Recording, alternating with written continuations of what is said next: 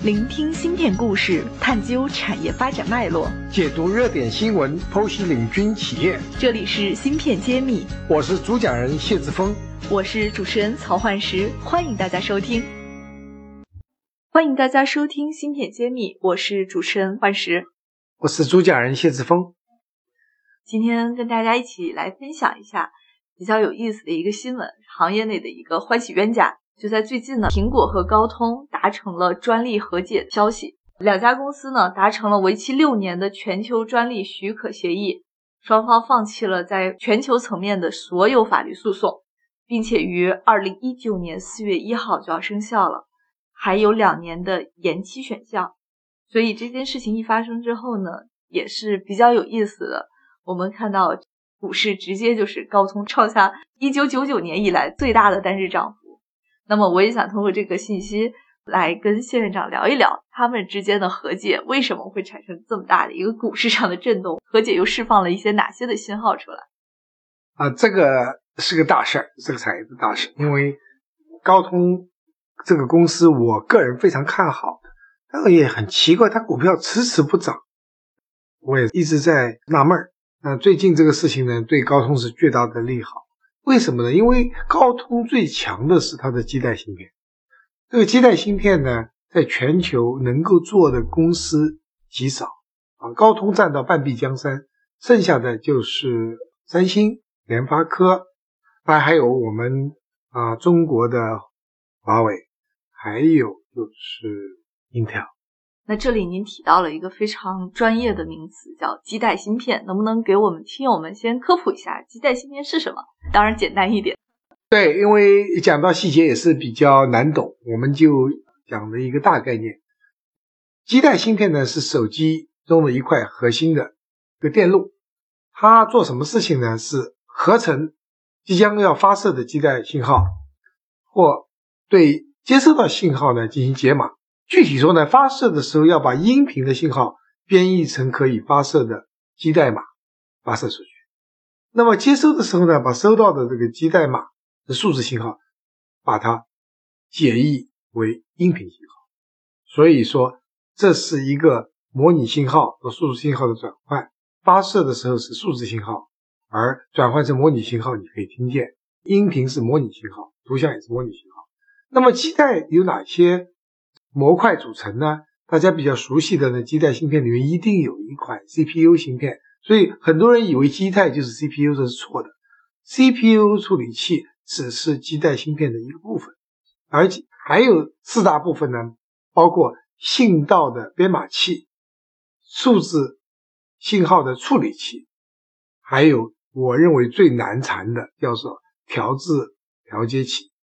第最后一块呢是接口的这个模块。有这个五大模块组成的基带芯片，所以就是那么难做，连世界芯片老大 Intel 都迟迟的没有做出让大家满意的基带芯片。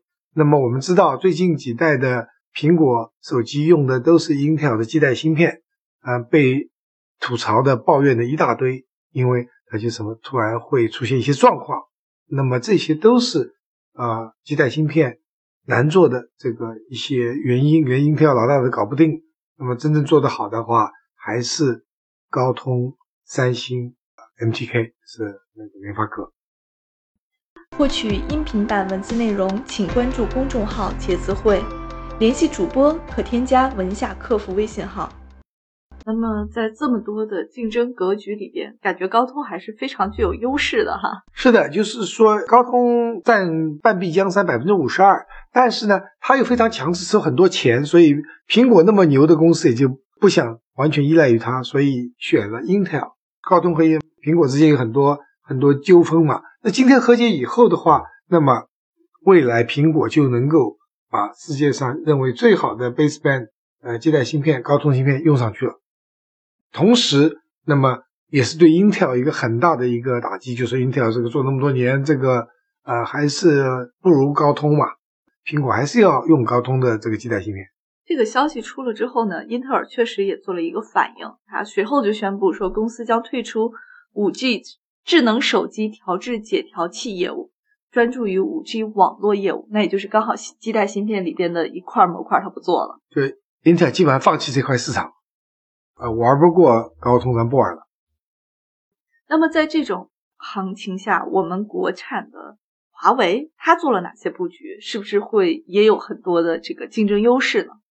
对这方面，我们大家没有注意到，因为华为不对外卖这个基带芯片，它只给自己的手机用，所以外自产自用。哎，所以呢，它华为在这方面呢积累是非常非常啊有底蕴的。所以，那么华为也比较低调，所以华为还是做了很多工作。但大家都知道，华为率先推出五 G 的这个基带芯片，呃，用的用于它自己的华为的手机。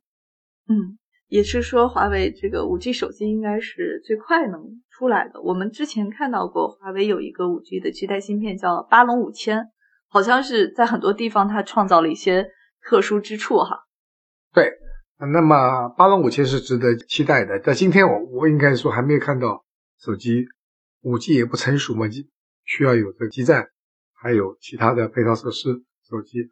那么总的来看，全球都公认华为。八龙五千基带芯片是有很多过人之处，你要真正说它比高通要更加优秀，整体比高通强也不至于，但是它在某一些点上的突破呢，确实是有独到之处。那么我们最近呢，又听到了苹果的库克提到了一个消息哈，他也是在接受一个电话会议的时候，在五月一号接受电话会议的时候，他表示。公司什么时候会推出五 G 产品？他的考虑说，五 G 还不是苹果考虑的问题。那么他们说，公司会仔细评估各类技术，在合适的时间推出五 G。那我觉得这苹果这个态度，感觉有点和华为大举说进入五 G 有很大的鲜明的对比啊。是苹果的公司还是在这个方面是比较老道，就是说他会后有后发优势，他不一定第一个，但是他要苹果的态度就是我要做最好的。他不急于推出这样子一一个产品，所以我想苹果有它自己的考量。那么苹果的市场的表现也是非常好，无论它的销售额和利润还是很强的。那么也反映到它的股价，最近苹果的股价也是非常的强势的往上涨，又进入了所谓的万亿美金的俱乐部，这是全球唯一达到市值达到万亿美金的公司。这个呢，我们还是。对苹果的战略要值得尊重嘛，不一定要最先发布，但是它可能要后发制人，做到最好。不管怎么样，我们也非常关注这个今天谈到的这个主题：基带芯片以及五 G 来临之后，大家的一些竞争格局的变化，很有可能就会涉及到行业的重新洗牌。是的。那么我们本期栏目就是这样了，谢谢大家。好，我们下期再见。感谢大家收听《芯片揭秘》，更多精彩内容，请关注公众号“茄子会”。我是谢志峰，我在《芯片揭秘》等着你。